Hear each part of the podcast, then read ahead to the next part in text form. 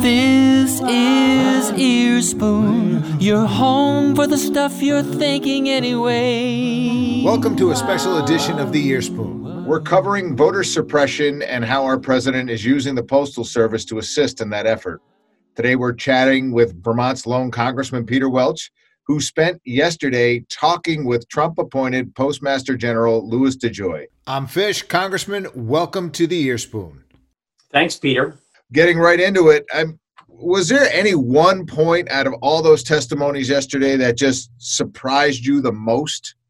Is there any one point? Well, what surprised me the most was his refusal uh, to say that he would reverse these changes that have done so much damage to the delivery of the mail.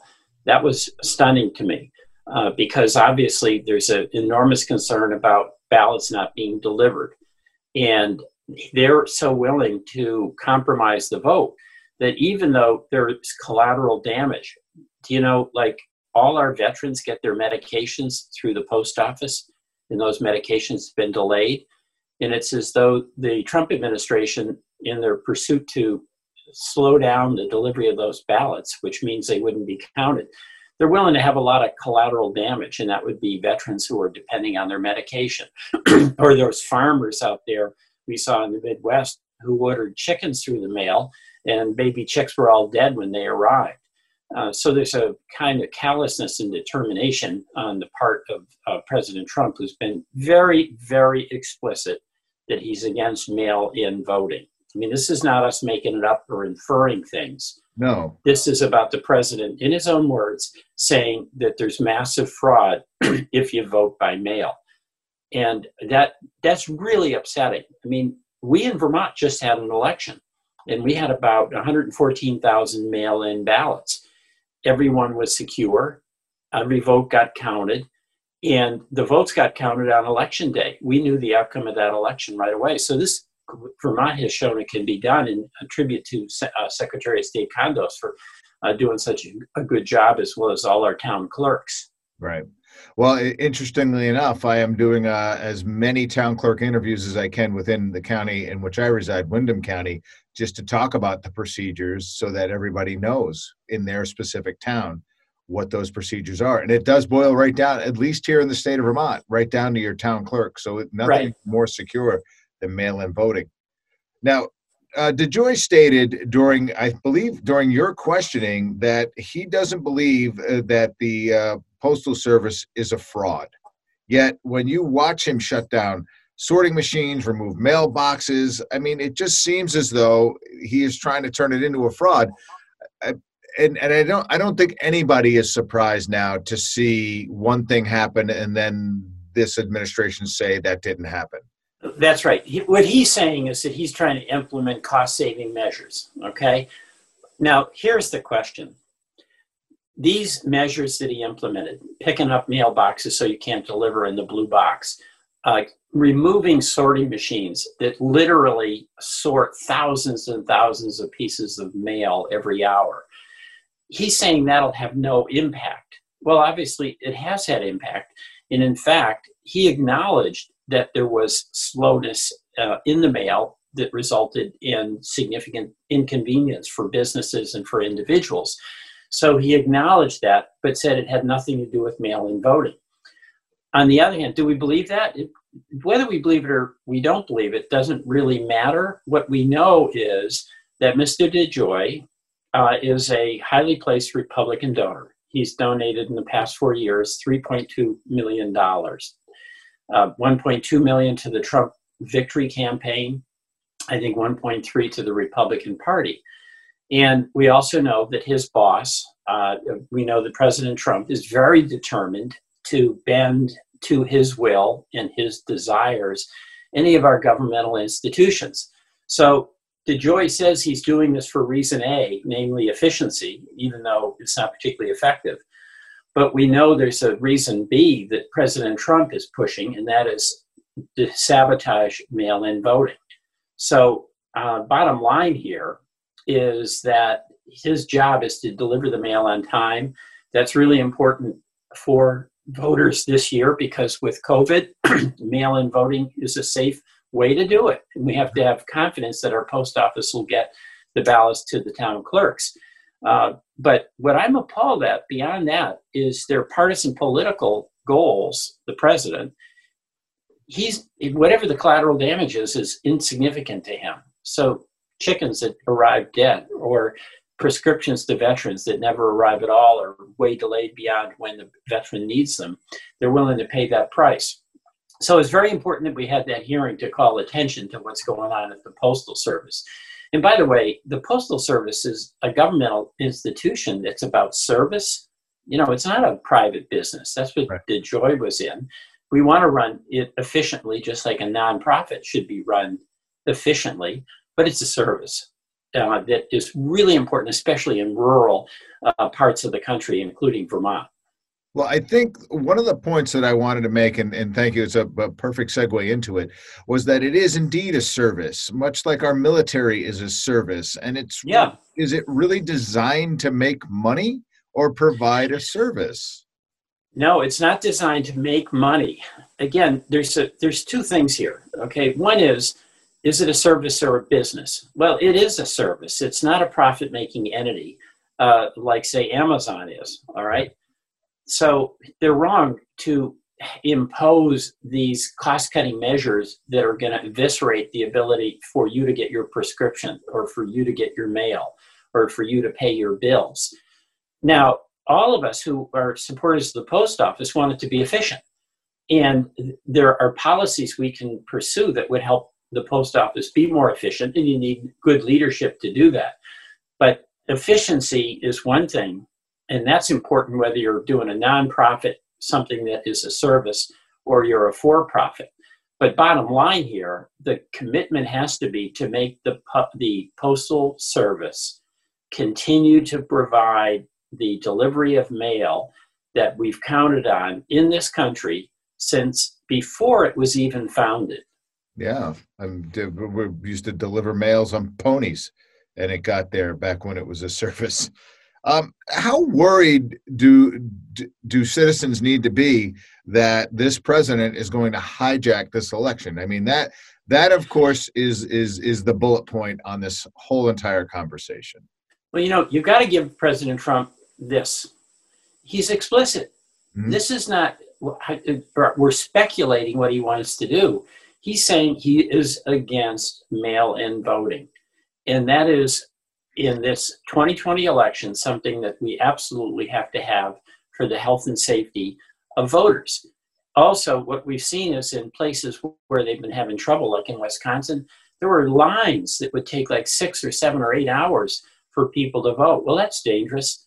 And, you know, that's a tough decision for somebody, especially someone older who has some pre existing conditions to be standing in crowds uh, for six hours uh, at the risk of getting uh, COVID, uh, when in fact the smart move for a person in that situation would be to mail their vote in and plenty of time for it to be counted. So the president is doing two things. One, doing everything he can to discredit and, and enfeeble mail in voting. He's doing that. Right. And number two, with his rhetoric, he's doing an advanced uh, uh, condemnation of the election outcome, saying the only the, there's only one explanation if he loses, and that is the election was rigged. So he's setting it up to create discord about accepting the outcome of an honest election. Uh, and both of those are, in my view, they're a real threat to our democratic institutions. Well, yeah, I I agree with you. I agree with you wholeheartedly on that whole thing, and it, and it does concern me. Now, uh, for for what I do on a day to day basis, um, I, I got to know the basics, right? Just just in, in my job, and, and, I was really amused by um, by by Katie Porter's uh, questioning um, that proved that this man knows absolutely nothing. I was shocked when he could actually come up with the cost of a first of a first class stamp at 55 cents that he couldn't answer the second question that it cost 35 cents to mail a postcard i can't remember the last time i mailed a postcard but i knew the answer to that question does what will it take for this level of kind of cronyism which is a something we haven't used since the bush era to to just stop. I mean, he just stacks these donors um, into these we, high. He's the only thing that'll stop it is that Joe Biden defeats him in the election. I mean, what President Trump again has been very clear about is that whether it's the intelligence agency, whether it's the attorney general's office, whether it's the courts, in this case, whether it's the post office, what he wants, he believes he's entitled to have. And what shows that more than almost anything else, Peter, the, Re- the Republican platform is that we support Donald Trump. You know, at the party conventions, both parties spend a lot of time on the exercise that a lot of folks find boring, but is actually important. They put down in their platform a statement of principles, principles that unite the people who are working for the candidates together. And there's never been a party convention where we didn't have a party platform. Well, the party platform doesn't exist except a statement that we support Donald Trump. And it's really kind of Donald Trump right or wrong. So when he's been given that kind of cover by the convention delegates and by the, the Republican senators and, uh, and, and, and representatives in Congress, he figures he's entitled to do whatever he wants for whatever reason he wants. So, you know, if it weren't DeJoy, he'd find somebody else. You know what I mean? It's like this is all about Donald Trump and his his in my view, abuse of authority as president of the United States and using it for his benefit, political narrow benefit, as opposed to the public good. Yeah. I saw an interesting statistic about the Postal Service that it employs nearly 40% uh, minority uh, and also about 20% of our of our veterans. Right. Um, and, and, you know, I, imagine some of those numbers uh, commingle. So it's just sort of interesting, once again, that that he would have would choose right. to attack this platform in a way that disrupt um, over and over again, though. Um, so uh, as long as I'm throwing out some numbers, um, and I don't know if you've seen this, and, and I found this, and I, and I, I looked at it, and I, and I vetted it out. 1.3 billion Christmas cards are mailed every right. holiday season. Um, and somehow the post office seems to handle those without fail. Uh, some of it is up to us. I mean, you you can't mail your postcards on December 23rd in hopes that they will arrive in time for Christmas. So some of right. it does fall on us. Um, why is it with that kind of with those kind of numbers out there that that he is well and somewhat successfully and, I, and i'm and i'm and i'm hoping upon hope that a majority of us really just kind of realize and call this out for the bs that it is. Why does he think that he can he can throw a few million votes out the out the window? I mean is he really afraid that this is how he will lose the election well, this is this is all President Trump. Number one, yes. I mean, it's clear that again, without evidence, he thinks that the more people who vote, and that would include a lot of black and brown people, the more likely, pardon me, the more likely he is to lose. He believes that. There's no evidence, by the way, uh, that mail-in voting favors one party over the other. It's a convenience. And keep in mind, Donald Trump voted by mail. Yeah. The Postmaster yeah. General, I think, is voting by mail. Mm-hmm. Um, I voted by mail. And I did it uh, for the same reasons I think a lot of Vermonters did, and, and that is it was really convenient. And of course, our Secretary of State made it easy. Uh, you could just request that mail in ballot, it would be mailed to you, and then you'd mail it back. It was really simple. And isn't it a great thing when we make uh, voting easy? So the president has this notion that if we make it too easy and too many people who are entitled to vote do vote, he'll lose he's come to that conclusion. By the way, I think he's right. Yep. Um, I think the more people that will vote, he'll lose again the popular vote, but also the electoral college.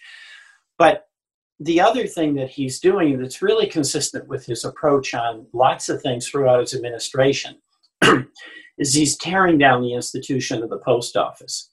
So for a while, he was tearing down the attorney general's office or the FBI or the intelligence community. Well, now his target is the post office.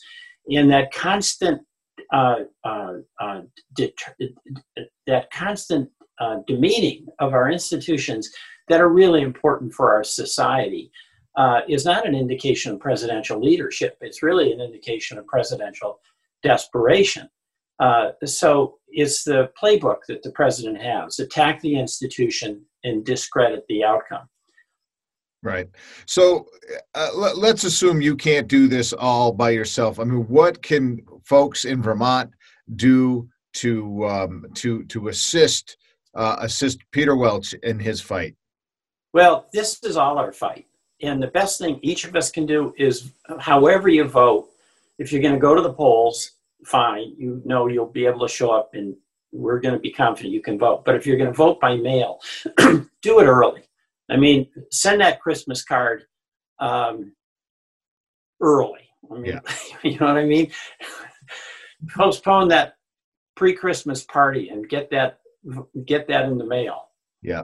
Well, that, or or better yet, you know what? If you can't, you can drop that off at your local town clerks. You know, you you get the ballot sent to you, you fill it out, you put it in the envelope, but you can bring it down and deposit it. Then you're 100% sure that it's in the hands of somebody on our side. And when I say our side, I mean the voter's side, whether you're voting for or against uh, Biden or Trump. But you want to have confidence the vote you cast will be counted. So the me- the message is when you get it, don't put it on the coffee table. Don't make it into a poster. Just that's right. Get it. It won't mail itself, and exactly. we can't blame Donald Trump for that. No, that's true. Um, so uh, meanwhile, back at the pandemic, because uh, there is still that going on, um, people are still hurt, hurting. They're still frightened. Um, what measures are being taken right now for for financial assistance for people and and and speaking more towards the continuation of the cares act and things like that? Well let me be blunt. Nothing. I know. It's outrageous. I mean as you know the house did pass a $3 trillion bill. It would continue unemployment. It would provide another $1200 check. It would provide continued relief to our small businesses that are struggling in our small businesses like our restaurants, our performance venues, our nonprofits, uh, uh, those are really hanging on by their fingernails and they need help. And we have in the House bill help to help businesses, individuals, folks who are unemployed and provide medical assistance. the Senate won't take it up. It's been three months since we passed it, and Mitch McConnell literally won't even convene the Senate to hear on it. And that is really harmful to individuals because, you know, this is going to linger a while, and we can't let all those businesses sink forever because we just that'll hurt us in the long run economically as well as inflict enormous pain on a lot of individuals and I think that's especially important that we act now because we're at that moment where parents are absolutely struggling with what's happening with our schools. Can our kids go back? And that is a really challenging uh, transition to make, have our kids safely back in school. Our kids need to be there if they can be there safely, and our parents need them to be there. So the idea that the Senate under Mitch McConnell won't even be in session to negotiate the differences between an ambitious House bill and whatever it is the Senate wants to propose is really appalling. You know, we started out on the right track. Right. This was a huge fiscal shock. We had the Federal Reserve prop up the credit markets. That was important, and they acted. and we had Congress, the House and the Senate, Republicans and Democrats, do the initial uh, massive fiscal response. That was good but we cannot stop now. The virus is still here. So I am really appalled, uh, but powerless individually to make Mitch McConnell uh, do his job. Oh, he is. Uh, I, I, can't even. I, and and I asked that question uh, knowing that the response that I was going to get, and and and um, just wanted to let people know that it's not for lack of Congress. I mean, when you you went and you just passed a bill on the uh, in Congress that had a lot of bipartisan support when it came. That's right. To the um, to to the postal service. Right. And I'm assuming that it had a lot of bipartisan support when it came it, to the CARES Act. So, uh, well, the CARES Act we had almost unanimous support when right. we when we passed the HEROES Act, which is the one that Senator McConnell won't take up. We crossed that line from that rare but really important bipartisanship back into the slugfest on partisanship. The Republicans didn't support that bill. Uh, you know, and Pelosi's been very clear that she's willing to negotiate. It was a $3 trillion package. We're willing to bring that number down. But we really have to help some of these families who continue to be unemployed. We have the highest unemployment rate, Peter, as you know, since the Great Depression. I mean, this is worse than that Great Recession in 08 and 09 and uh, the challenges for our schools and our, the parents who have kids going to schools these things are real and immediate and congress has to has to has to act and it's really in the power of mitch mcconnell whether we do or don't uh, because of that upside down way they run the senate. Yeah and it it, it clearly is um, it, it, clearly is a, a situation where they are completely echoing um, the the trump administration and the way they they they want to run this country, which is uh, right. becoming more and more over uh, a thing where you can just say they want to run it into the ground, and I don't know who that benefits at the end of the day. Right. Congressman, I'm I'm going to let you go unless there's something that um, there, there's something that you feel we missed that uh, you'd like to get out there. No, you covered it. It's really good to be with you, Peter. I I appreciate what you're doing to keep uh, people informed. It's very important, especially now. Thank you. Thank you. Thank you so much. Take care. Time. All right. Bye bye. That closes out another episode of The Ear Spoon brought to you by your fine coffee roasters known as Mocha Joe's. For more podcasts and more information from The Ear Spoon, go to theearspoon.com. More at theearspoon.com.